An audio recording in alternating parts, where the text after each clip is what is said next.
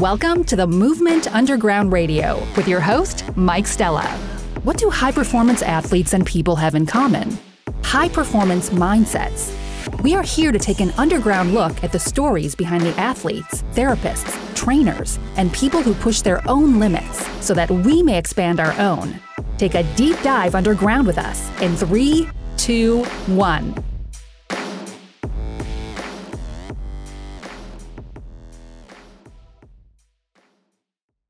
All right, guys, welcome back to another episode of Movement Underground Radio. This is your host, Mike Stella. I just wanted to start off by apologizing for not posting a podcast episode up in quite some time.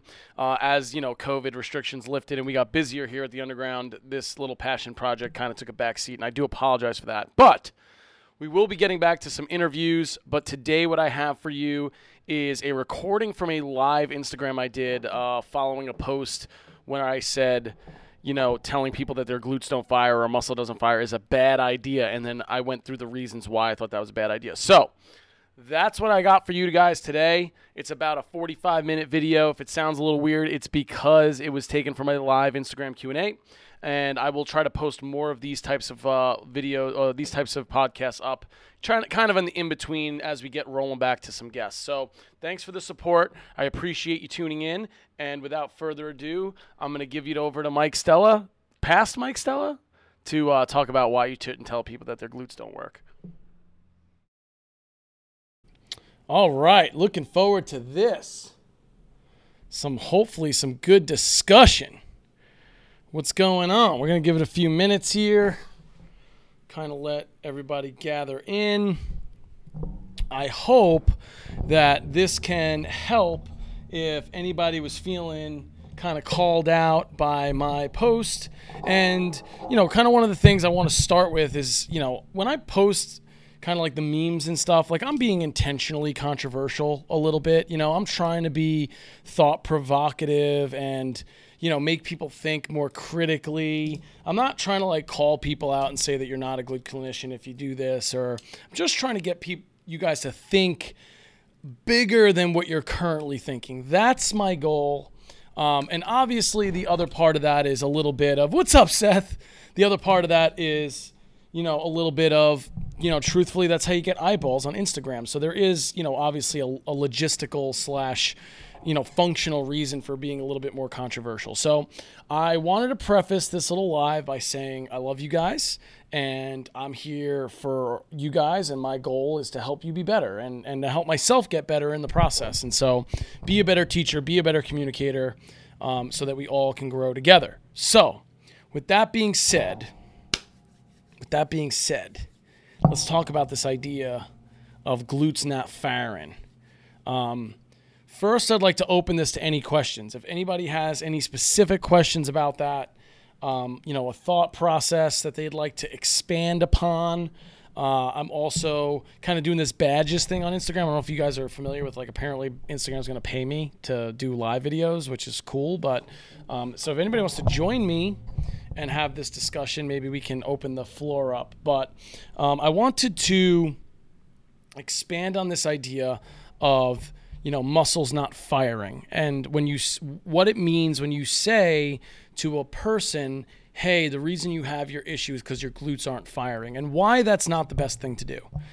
Um, now let's preface this by saying that year you know many years ago in the 70s and 80s we were very obsessed as, a, as an industry with this whole idea of like muscle activation and when you look at EMG studies, which are electromyograms, like actually measuring the nerve conductive the nerve conduction velocity in a muscle, you know, it can give us information about how people use their muscles and their tissues. And so a lot of what we know tends to be a little bit not biased is not the right word, but a little bit misleading because the way that we interpret this information is very much posed through the lens that we ask the question. And so let me expand on that. So, for example, if I say, okay, people with patellofemoral issues tend to have less VMO activation, right? That is true. Now, let's talk about what that means. So, if you take it at face value, it means, okay, the, that's implying that if we get better VMO activation, that people with patellofemoral issues will get better. The problem is, is that the VMO is innervated by the same nerve that the rest of the quadriceps muscles are innervated by. So it like it kind of makes you think like, okay, well, well then why would the why would VMO be less active? And so it would be less active because it's in a bad position to pull. So from a biomechan- biomechanical sense, the brain doesn't have an efficient line of pull. Therefore, it will choose, and again, choose. I'm using that word loosely. It will preferentially, or even preferentially, I'm using loosely. It will use tissues that have a better line of pull. When this happens, you build a habit, and that just becomes the habit that the deep neurological pathway, the connection that you've built within your brain to move your body, that software hardware connection. That is much different than saying your glutes don't fire. Okay, because that implies that there's something wrong with the glutes. That also implies that the solution lies with your glutes right? So just keep doing clamshells, keep doing glute bridges, keep doing side lying abduction, keep doing glute exercises, and you will get better at that. Now, does that work? Yes, it does. In many cases, it can actually help people build a better connection because you're you're making them isolate it, which is potentially a good use of that time. The problem I have with saying your glutes don't fire is less the mechanics of it is more the message behind it. And so what ends up happening is now you're reinforcing this idea that this person's body has betrayed them for some reason, that their glutes in their infinite wisdom have decided to rebel against you know what you're trying to accomplish from a movement perspective.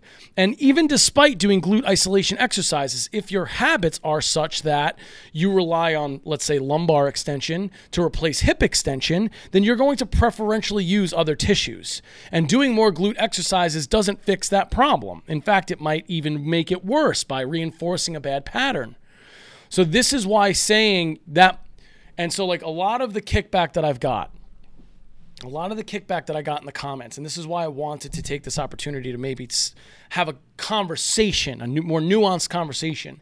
And that's why I'm inviting anybody who may have not trolled me again. I even I was calling some people out in the comments. I get a little saucy. I apologize, but it's you know it's it's hard to take criticism sometimes. But the reason that I was being provocative about it was because I wanted to start a conversation the conversation being is what is the narrative that you what is the story that you're telling your clients? Now in the movement underground in my business this is like now where the business and the clinical perspective try to i try to meet them in the middle is telling stories of victory not betrayal.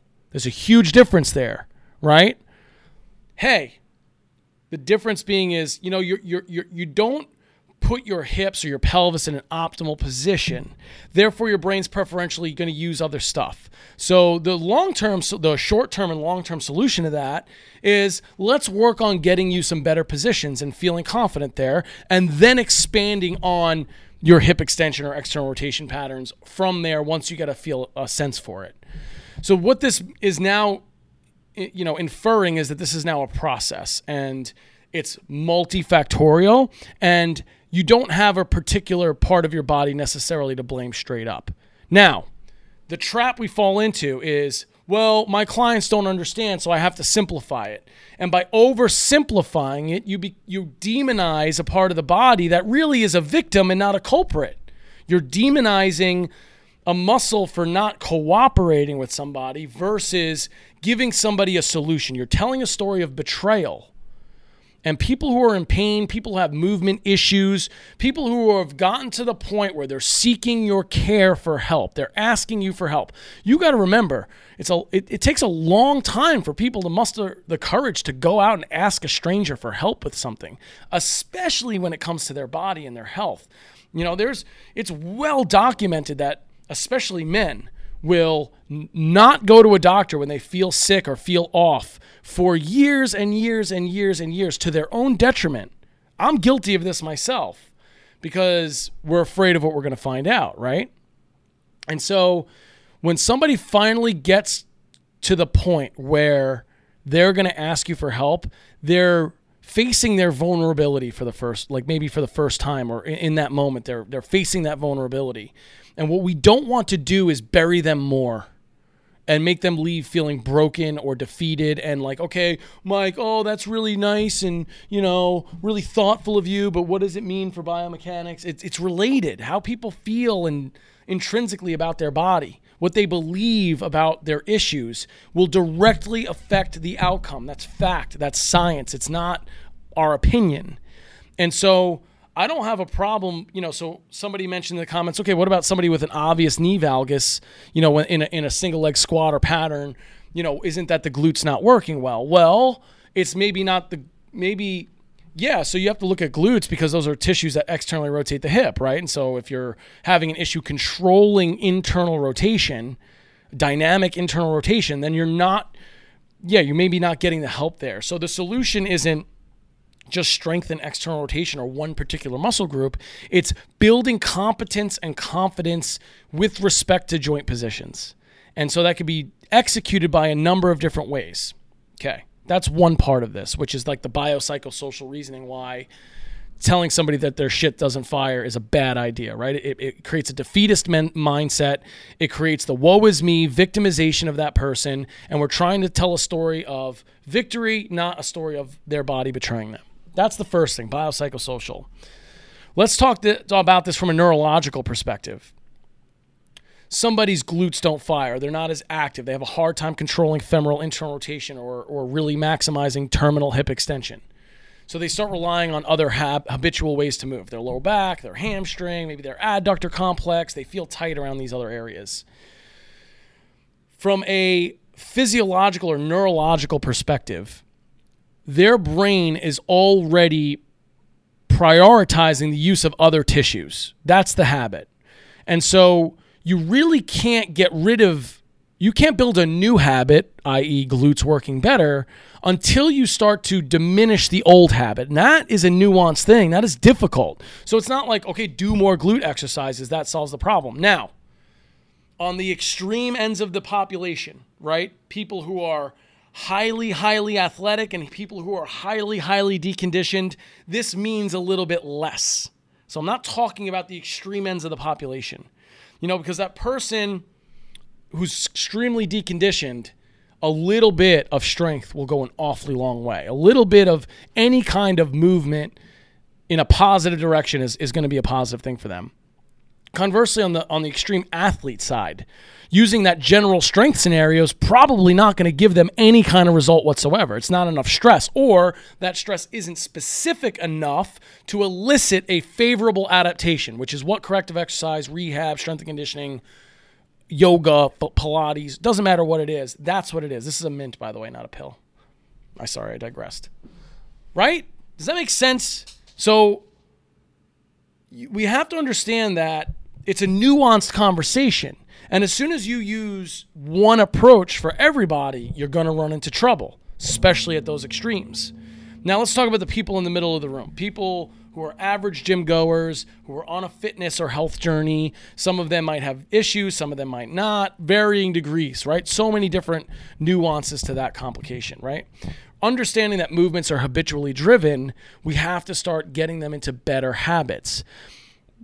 What is going to be a better motivator for somebody, right? In terms of changing a habit, a positive connotation around, hey, these are opportunities for you versus these are flaws, or and here's multiple levels of things that we can work to correct. For example, lumbo-pelvic control. How do you move your pelvis in space? How do you, what's your awareness over that?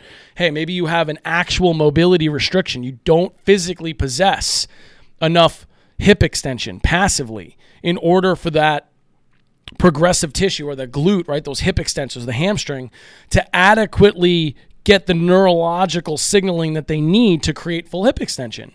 And so it it becomes more complicated than that, even from a neurological perspective, right? So we take this a step further. Sensation and motor control, right? We all remember you know, dermatomes and myotomes from school, right? So dermatomes are a sensory map based on nerve distribution, and a myotome would be a motor control map based on nerve distributions from the spine. We can all agree on that. But the reality is, we made that up as humans. We decided to separate those two things out. And so now we start thinking about this idea of, okay, how do I get somebody to connect to this area of their body better than they currently do? And that is a combination of factors, mostly between sensation and motor control. How well do they feel this area of their body, right, relative to their being, which is directly correlated and causative to how well they move that area of their body and how they're going to fire muscles and things of that nature. So, from a neurological perspective, this is far more complicated than your glutes don't fire, your VMO doesn't fire right? So again, it's implying that there's fault with the mechanism. it's implying that there's a fault with the hardware of the body. When in reality, it's really more of a software thing, and that opens up the possibility for more interventions, right? So instead of just doing more glute exercises, okay, have I assessed does this person rec- possess the prerequisite passive range of motion, aka flexibility, and the prerequisite active range of motion. If you're dealing with somebody who doesn't have their glutes firing, you're dealing with somebody who is lacking in one or both of those categories. Period. End of discussion. You can take that to the bank. I'm not being cocky, it's just the way it works. And so you can take that now a step further. When you zoom out in that lens and you're like, okay, now from a neurological perspective, I'm considering sensation and motor control. So let's just say they do have the range of motion necessary passively. I can actually get their hip to extend and externally rotate. Great. So now we've identified that this is a motor control connection thing, which I can bridge that gap via sensation. So maybe I use a vibratory stimulus to bring the brain's awareness. Maybe I do some body work around that area or use a percussion gun or teach them, you know, a textured rolling or light touch variation of movement prep to kind of bring their brain's awareness there and then self-limiting exercises to kind of funnel the activation to those areas so that they get a feel for it in their body so they can actually have that aha moment i feel it now.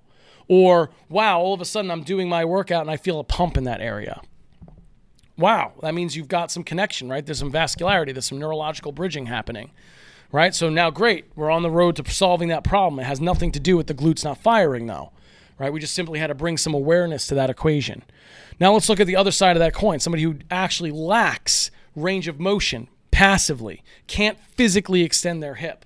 Well, I don't care how many effing glute exercise variations you do. If that joint can't get to the position, it will not fire or it will not be active, preferentially by the nervous system. The brain will choose another way to get the job done. So basically, you got two things. Your body's saying, This is what we want to do. And your brain's saying, Well, shit, we can't go there. So we'll figure out another way to get the job done. It'll compensate, right? And so now we look at this like compensation adaptation paradigm. They basically mean the same thing, but adaptations kind of have a favorable connotation, whereas compensations have a negative connotation to them, right? And so we want to put a person in the position for the most optimal, favorable adaptation. And that's why telling somebody their glutes don't fire doesn't check off any of those boxes. Psychologically, neurologically, biomechanically, doesn't check off the boxes. We have to be more specific. And so the argument that I got from that is okay, fine, Mike, we can agree with you. Okay, joint positions matter. The ability to get your joints into these positions matter for your brain's ability to recruit muscle tissue. Great, awesome. We can agree with that. But, Mike, my clients don't understand. You use a lot of jargon and you're really smart. Thank you. Um, and they don't understand. So I'm simplifying it because they're dumb. Well, first of all, that's a pretty horrible assumption to make is that your clients aren't smart enough to understand what you're trying to tell them. That's one side of the coin. The other side of that coin is assume they aren't smart enough, then you need to be a better teacher. You need to communicate it in a way that makes sense without giving them a thought virus, without putting that negative thing in their head that makes them feel worse about the current situation that they're in. So, who, who, who does that help? Right? You say, oh, your glutes don't fire. Who does that help? So you're saying they don't understand what you're saying because you know what you're talking about, but they don't. Your job is to get them to understand what you're talking about. That's how you get them to buy into the process. That's how you get them to be consistent with the program. That's how you get them to commit to it long enough to make a favorable adaptation actually possible. Ran out of breath. See what I'm saying? It's all connected, it's all intertwined. So when you're saying I have to explain your glutes don't fire because they don't understand, you're doing that for you, not for them. You're doing that for you. And so I don't overcomplicate it when I talk to people. Hey, listen, software, hardware. This is a very in- easy concept for people to understand. They know they have a brain, they know they have a nervous system. What they don't appreciate a lot of times is this innate, intangible, highly interconnected version of the two things together. And that's the nuanced approach that I try to instill. Is like you can't use hardware solutions to software problems, right? You can't do that. So you've been trying to get your glutes to fire by all these different means and, and have been unsuccessful. But maybe it's not the effort that's misplaced, maybe it's the intention that's misplaced. So you have to just consider it through a different lens. And that's what you're offering somebody is a is a more a wider lens to look through so that they don't feel like they're damaged or broken, so that they feel empowered and hopeful for the future, that you've laid out hey, this is potentially the problem, therefore this is these are the potential solutions, right? So I hope this kind of paints the picture of so when you say so I do truly feel like it, people who say, "Oh, your your muscles don't fire," you are you're you're you're slightly mistaken. And that approach yields very short-term, short-sighted results if at best, short sighted results, at best.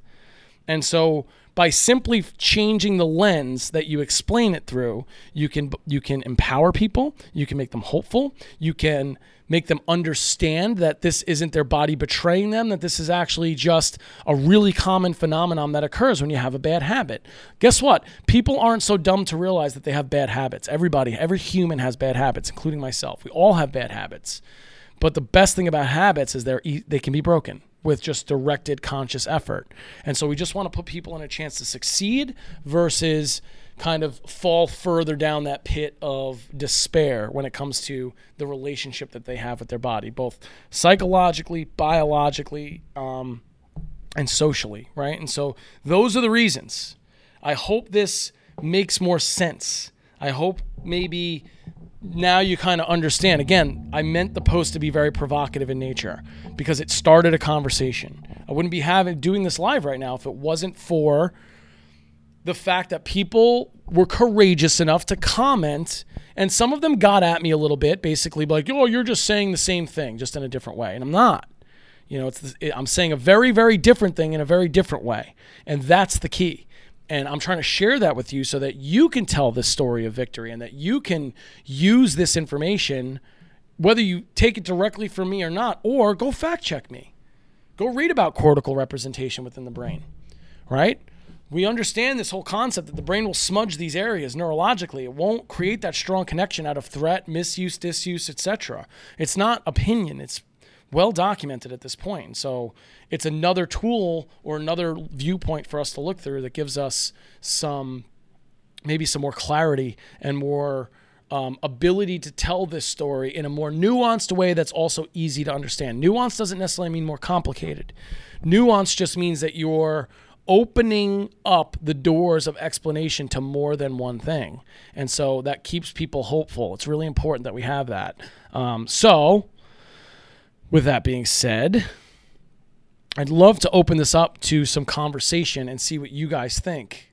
I'd love to open this up to maybe some discussion. So, is there anybody that maybe wants to hop on with me?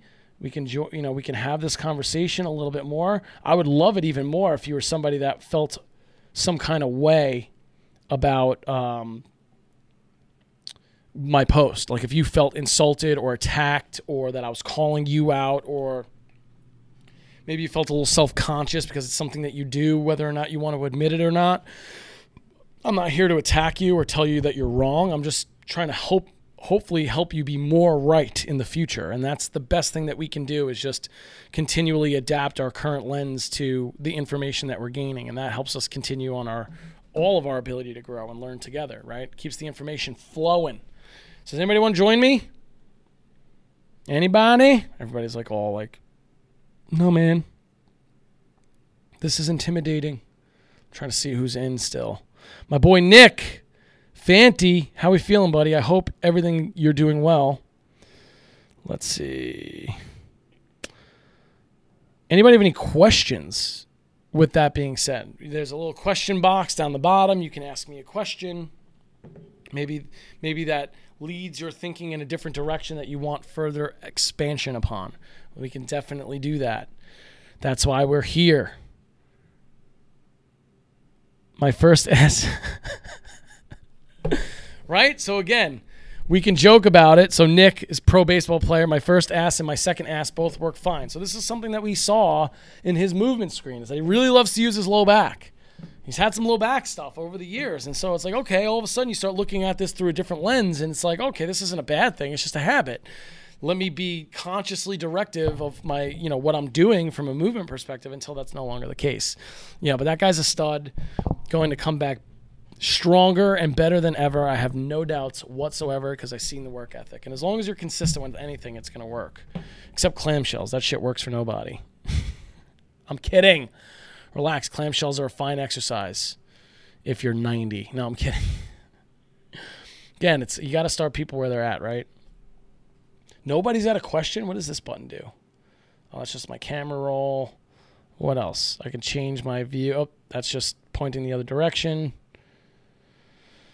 just like messing with stuff now. Anybody, nothing, have, no, nobody wants to join the conversation. You know, does that clarify something? Does that make it more make more sense?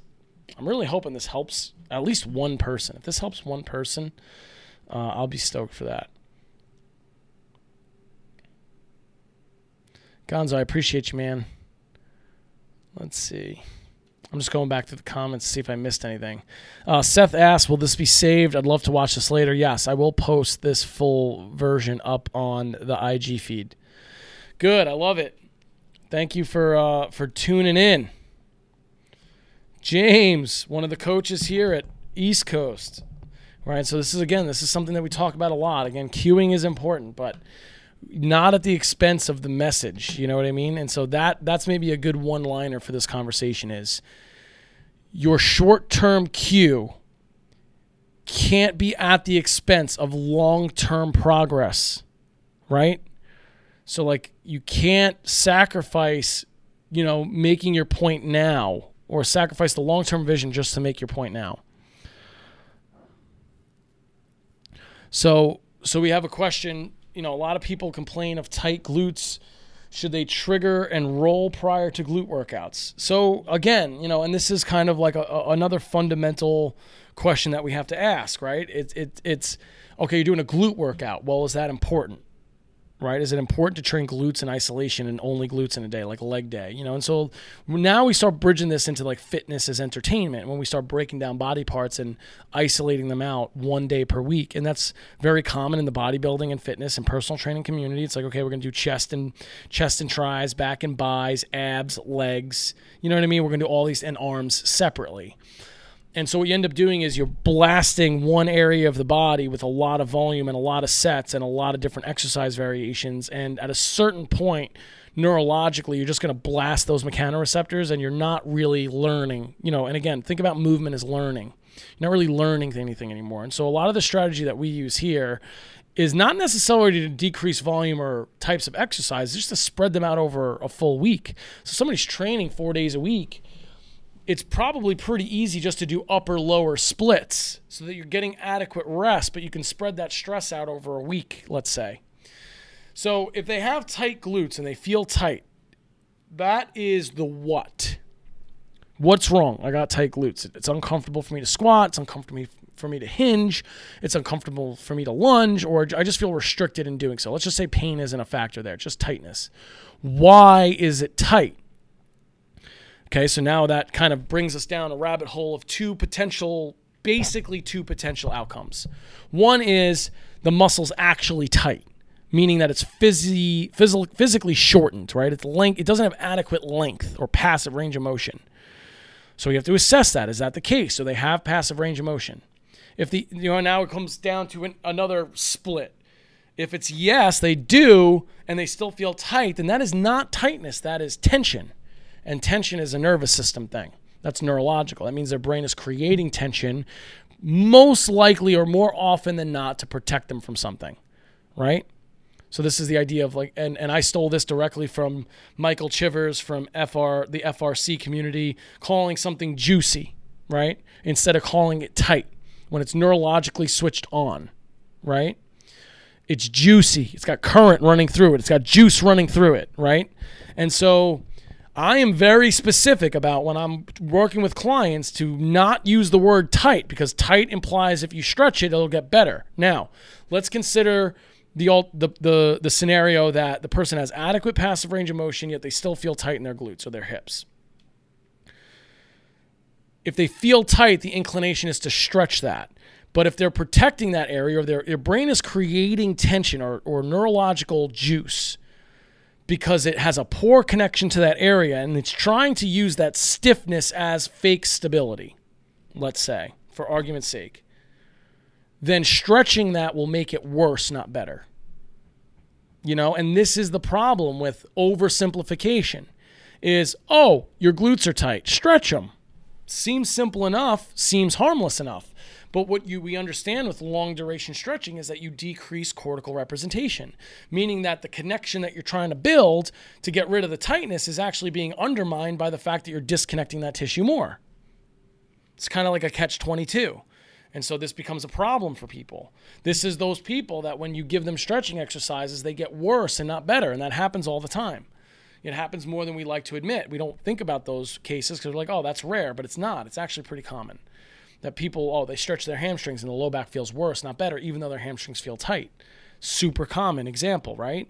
It's like, yeah, but stretching my hamstrings, my back's getting worse. It's not getting better, or it's not improving at all. After I stretch, I should feel like I'm, I maybe feel loose for a little bit, and my range of motion's restored for a little bit, but then it's clamped down again moments later. We've all experienced these people before. And so what we've done is we've used the wrong the wrong solution to the wrong problem right? We we haven't answered the problem indirectly, you know, and, and that and that's this is where as you gain clinical experience and you learn new things, it op- and as long as you're open to it, you can open your lens and start to look at problems through multiple perspectives. And what that does is it offers you multiple possible solutions. And so you start going down that path of offering some solutions and keeping it simple, but it doesn't work. Then you have alternatives versus what a lot of people fall into, which is a very dogmatic approach, which is, you know, if you've got a nail, then, you know, if you've got a hammer, then everything's a nail. And so that's where people run into a lot of trouble. So you have to answer these questions. You have to dig that next layer deeper. Why? Why is the glutes tight?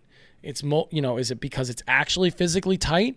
If it's a loss of passive range of motion, then guess what? You've reached the end of this little schematic and you could probably do some long duration stretching. I would follow that up with whatever gain in range of motion that you get, that you do some active work, active range of motion, using that new that new range that you just restored. You want to use it right away so that the brain gains context. And then you still have to probably go through that process of sensory motor retraining where you're reintegrating the sensation part and the motor control. So that's where things like touch and vibration and manual therapy techniques and PNF techniques and you know FRC and range strengthening and range liftoffs, passive range holds. These things can really be helpful because they're very very specific and direct. And so and then you can build that into a larger plan that includes your compound lifts like squats and deadlifts and lunges and step ups and sled pushes and all these other things that we like to do. So again, it's is it complicated? Yes. Is it okay that it's complicated? Yes. And people would rather you say, hey, guess what? This is complicated. Here's a few things to consider. Does that make sense to you? Yeah, it does. I, I understand that. And if it doesn't, then explain it a, a different way and simplify it further. But you have to, just like your fitness training programs or your corrective programs or your rehab, you have to progress that understanding as people gain competence. You can't just say glutes are off and call it a day because you've really solved nobody's problem. In fact, you've probably just made some more. You've create you've compounded the issue with psychosocial factors. So be specific. Have a reason for everything. Don't just say stuff because that's what other people say or that's what you saw on Instagram or that's even like that because I'm saying it. I want you guys to really understand it. Because if you really understand it well, that means you can teach it in a variety of ways. If you understand a concept really well, you can teach it to a six year old. And then the excuse of, well, my clients are too dumb to understand doesn't really hold any water anymore. Again, people are smarter than they than you think they are. We need to give them that credit ahead of time and let them prove to us that they're dumb and that they don't understand. But open that door of communication so that you can explain it in multiple ways without oversimplification and without creating or compounding the problem. So that's the reason. Good question. Kuya Roy, appreciate you, man. I hope that helps. So again, if should they trigger and enroll? Again, if they're if they're disconnected, uh, I would use a touch pathway more than I'd use a stretch pathway to start them. If they're physically restricted as far as mechanical range of motion or stiffness is concerned, then you have to go through the process of stretching that tissue first, then go through reincorporating it as far as how the brain can represent it. Right? So you still have to do both processes, but you then have one extra step that you have to do first, which is restore the passive range of motion. That might involve tissue work. That might involve, you know, again, end range, long duration stretching, isometric holds, all these other things, uh, that PNF stretching, all these things that can be used to um, maybe help somebody gain some passive range of motion. But don't stop there. Stretching is only a part of that that solution. Okay. I hope we cleared that up. What time is it? 3:39. So it's been on for about a half hour. Anybody have any questions? Anybody want to hop on live with me? I'm opening the forum. I know some of you guys are just joining. Uh, so I basically just went through a whole rant uh, expanding on this idea that telling people that their glutes don't fire is a bad idea and I explained why it is a bad idea through a psychosocial lens, a neurological lens, and a mechanical lens. Um, and so I hope that clarifies that it's really not a good idea on any one of those, under any one of those categories. Maybe you can make the argument in the mechanical, but still I wouldn't do it because it has too much baggage on the other th- on the other variables in the equation. People are, you know, humans are complicated organisms. So oversimplification is an easy way to to make bad decisions with poor information. You know? It's like one of my favorite like Mark Twain quotes is uh it's not what you it's it's not what you don't know that gets you in trouble. It's what you think you know that just ain't so. That's what gets you in trouble. And and and it's sentiments like that, like these these dogmas in fitness and rehab that just get keep getting regurgitated um, in gym settings and you know even in clinical settings that aren't very progressive. And what ends up happening is we, we kind of crush autonomy and we halt forward thinking and, and expanding our, our realm of, of possible outcomes. Um, and so we want to keep ourselves open to as many opportunities as possible especially as a clinician. You want to on day one my goal is to set somebody up for as many possible positive outcomes as possible psychologically socially, physically, neurologically, all of it. You know, you want to set people up for a win, not not for trying to overcome yet another loss. Anybody want to come live? Anybody want to join me? Anyone want to say hi? Even if you just want to say hi, I'm cool with that. Anybody? Give me a wave. Nobody wants to come live? That's so shocking. Can't believe it. No questions on the question cards. Unbelievable. What does this mean? Go live in a room. I don't know what this means. Oh, I can send invites. Okay. I need to do more live videos because I always enjoy this. Um, it's it's more fun when you guys say stuff though. I'm guessing that one soul heart floating up the side of the screen was to do more lives. Um, so hopefully, listen, if Instagram's gonna pay me to go live, I'm I'm gonna do it. I'll take it. Derek, what's up, kid? Speaking of hip mobility, where you been? Let's go. Tim, oh, that's a great question. Thanks for the layup, buddy. I do sell these. If you go to my link tree in my bio, uh, the first little link is the merch store, which is open till July 31st. So if you'd like to order this shirt or other designs, tank tops, ladies' cuts, different colors, you can do so. At the end of the month, all the orders will get tallied and they'll get shipped directly to you. So if you buy the shirt now, you just have to wait till the end of July and then it'll get shipped right to your door. Technology at its finest. But yeah, I love the blue colorway for those of you guys that have followed me for a long time, my old business, Recovery Lab, used to be like a royal blue color. And I've shied away from the blue shirts for many years. I guess out of, I don't know, maybe my own immaturity and, and you know, um, stubbornness. But let's be real, right? The blue is fire. The red, white, and blue shirt is definitely fire. So Hawaiian Aloha. Is there anything new I'm interested at the moment? Um, I'm always into new stuff. Right now, I and I tend to be very cyclical. I think a lot of people can relate you know, if, if you're ever the per- type of person that like when you start listening to a certain type of music or a certain band, let's say, and then you just binge them super hard for a really long time, I tend to do that a lot. And then I go to something new, and then I binge that super hard, and then I do something new, and then I binge that super hard. Um, the the latest things that I've been into f- clinically has been blood flow restriction. That's kind of my my latest. Uh, kind of like new love, I guess, is that we invested in a KAATSU BFR system here and the training, which is I'm getting through, and it's really a lot of fun and it's really cool. And I just see so much upside in that modality, so I'm really excited to continue to incorporate it. So clinically, BFR is kind of like the newest thing I'm into. Um, in general, um, i I've really gotten into philosophy, especially Stoic philosophy. Um, this idea of like you know, philosophical viewpoints to society, politics, all these kinds of things. I think I'm just trying to make myself a more aware human being in general.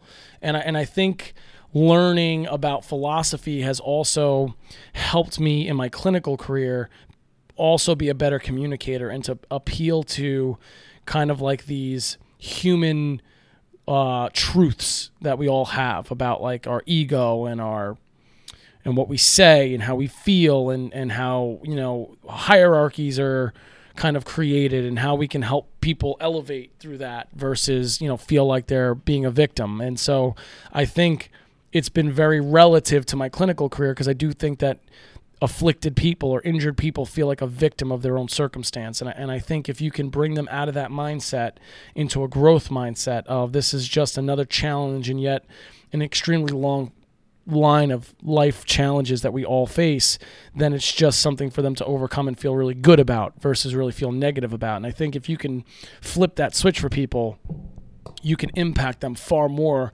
than just you know their their um, their current circumstances or their injury rehab. You can really change somebody's life. And and one of the things I'm most passionate about right now currently is sharing this with my younger athletes and, and and I don't do it in a way it's like oh I'm teaching you Stoic philosophy. I just do it in a way that's just very conversational, and I'm introducing them to these ideas, and I'm intro- and I'm asking them hard questions to answer, to help them figure out who they are and what they want and what their goals and dreams and aspirations are, and not just regurgitated from their parents and their coaches because that tends to happen a lot. And so I don't know, listening to a lot of different philosophy um, you know, just a little bit may- maybe on that side of the spectrum in my personal life a little bit more, but it definitely has correlated, and you know, um, it's it's been really positive there. So yeah, um, I think you know, in terms of just life stuff, I definitely haven't been as active on social media because I'm in a new relationship and, and that's been so great that I really want to spend more time in that and, and my more attention on that. And so that's detracted me a little bit from doing social media stuff, which is fine for now because I'm not, it's just not a, as much of a priority. You know, surfing, kind of doing the summer thing is always kind of makes me happy. So I'm spending a lot of time doing that too. So trying to grow the business, trying to start another business. So lots of stuff going on, trying to keep it all manageable and centered. Um, the best I can. But I'm, you know, a human being and I'm flawed as fuck as well, just like everybody else. And I have my moments. So, especially when I get salty on Instagram, guys, if I get salty at you in the comments, I don't mean to do that. It's it's it's maybe being too reactive to like when people give you criticism, and I think I can definitely maybe do a better job at dealing with that. But uh, I believe what I believe, and I believe in it strongly, and so that's why I can be I can be kind of demonstrative is maybe the word that is the right word. Uh, so I hope that is understandable. Oh, let's see. Sent me a question on the questions. Let's see. Gymnast back in the day, just turned 40. Is there hope to regain at least some of that flexibility? That is a fantastic question. Uh, the answer is 100% absolutely. You can gain a lot of range of motion. I, I, I think there's this fallacy that as we age, our our capacity for adaptation diminishes, and it doesn't. I think as we age, though, the level of specificity has to go up, right? So what I mean by that is, I think the biggest issue I see with my younger athletes, let's say my middle school and high school kids, is that they have this belief system predicated on I've never been in pain, therefore I'm optimally performing. And that's not true. That's a logical fallacy. Just because you're not hurting or symptomatic doesn't mean that you're performing optimally. And and kids get away with it or really, you know, when we're young, we really get away with poor habits, poor lifestyle, poor movement. All of these things can be piss poor and we can still feel really good because you got youth on your side. As we age, our tolerances for certain types of stress can plummet dramatically. And and to answer your question directly, if your context of your use of your body went from gymnastics to sedentary, let's just call it the most extreme version possible, from super athletic, super mobile, super um, you know, conditioned, which is what it really requires to be a good gymnast on any level because it's a really tough sport, to sedentary, the most extreme change of direction.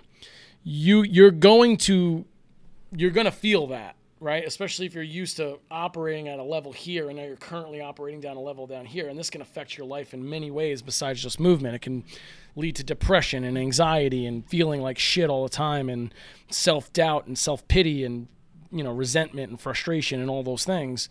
And, and I see, and again, I think a lot of the clients that I get that are in their middle ages tend to be former athletes and are really in a shitty place because the bar was set so high when they were young and they maybe just lost their way over time. Again, I'm guilty of this too. I haven't been training consistently at all recently, and it's and it's definitely a thing I need to work on and reprioritize.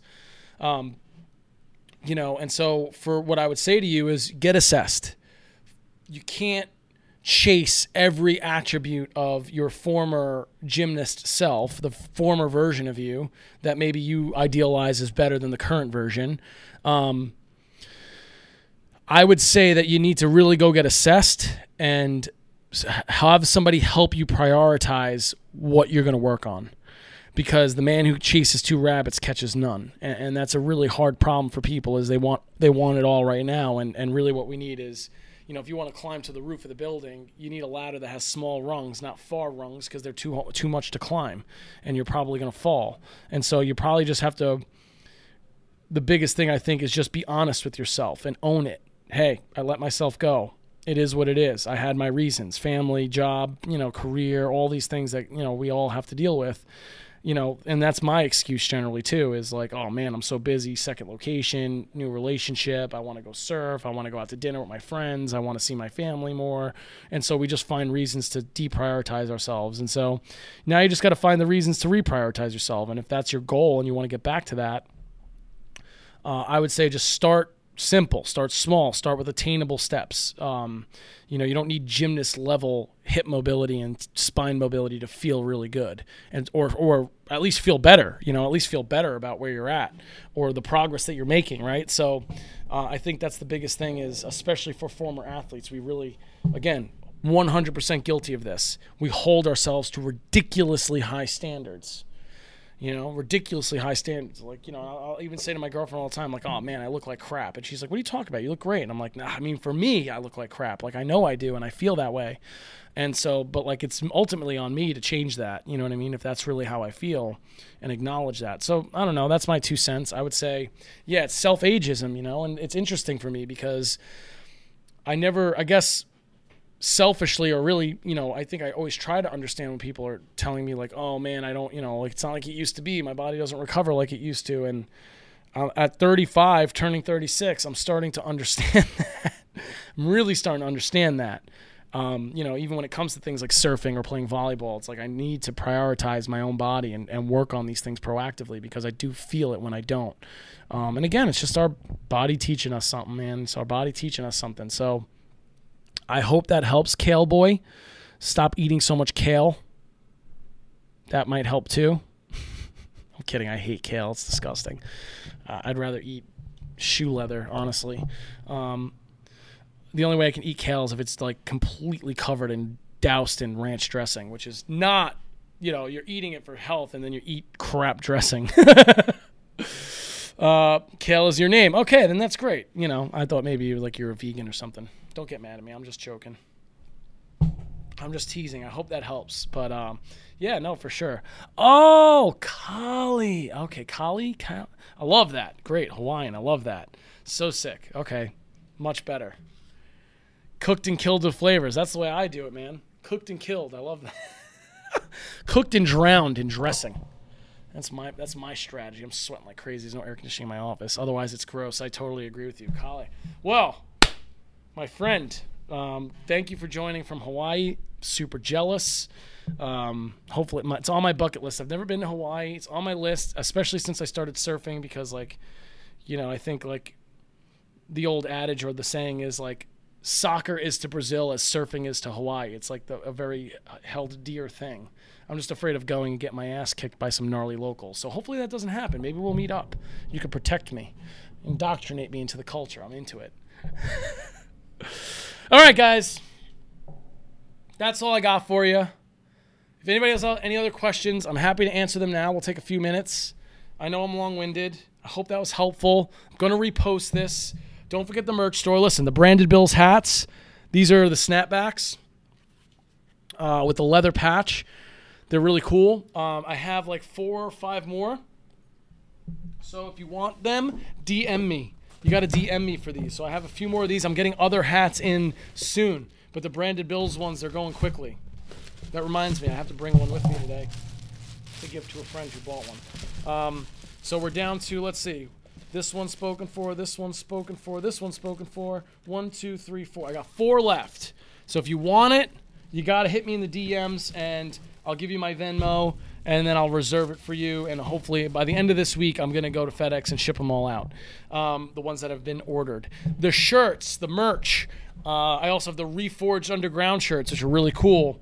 Um, that's in the merch store. Go to the link tree in my bio, the first link. The store is open until July 31st. Um, so we're just going to tally all the orders for the rest of the month, essentially. So if you order it now, your shirt is going to be printed and made direct and, and sent directly to you. Um, for those athletes that are here training with us here at the Movement Underground, I will order more for like in stock, but I'm not going to order a ton. So the best bet if you want one isn't to wait because in the past I've just ordered thousands of dollars worth of apparel and I my I, I usually give it away anyway. I'm I'm cool doing that, but you know this time around I kind of wanted to not be so wasteful and order so much, and then I have like I still have like ten smalls of my old the last order of shirts because I just didn't sell them. I didn't sell them or nobody fit in them, so I have a lot of small. So if you're small. If you're small and you order a shirt, I'm gonna give you a freebie of the old, the old, uh, the old model. So I have a couple of those left or the or the, the previous edition.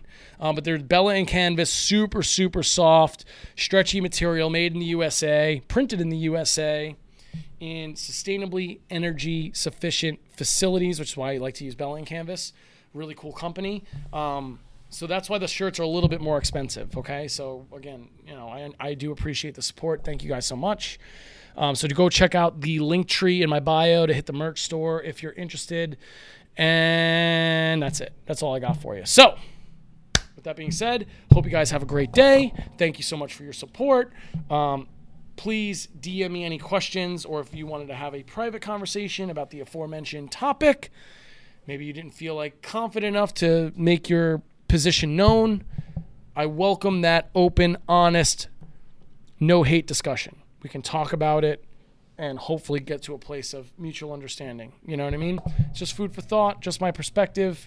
Um, happy to share it. So that's it. That's all you got for me. So I appreciate you guys. Be well. Take care. Take care of each other. Um, and keep helping people. And I'll see you guys next time. You. Thanks for listening to the Movement Underground Radio. If you like the episode, please subscribe so that you're notified when new episodes drop. You can follow us on Instagram at The Movement Underground. You can follow me on Instagram at Mike Stella underscore ATC. Please visit us on the web at themovementunderground.com and check out our YouTube channel at The Movement Underground. If any of you guys have any questions or would like to leave a comment, please do so or reach out to us through any one of those channels. We'd be happy to get back to you. Uh, if you would like to be featured on the Movement Underground Radio, definitely drop us a line and we can talk. So we hope you liked it, and we'll see you guys next time.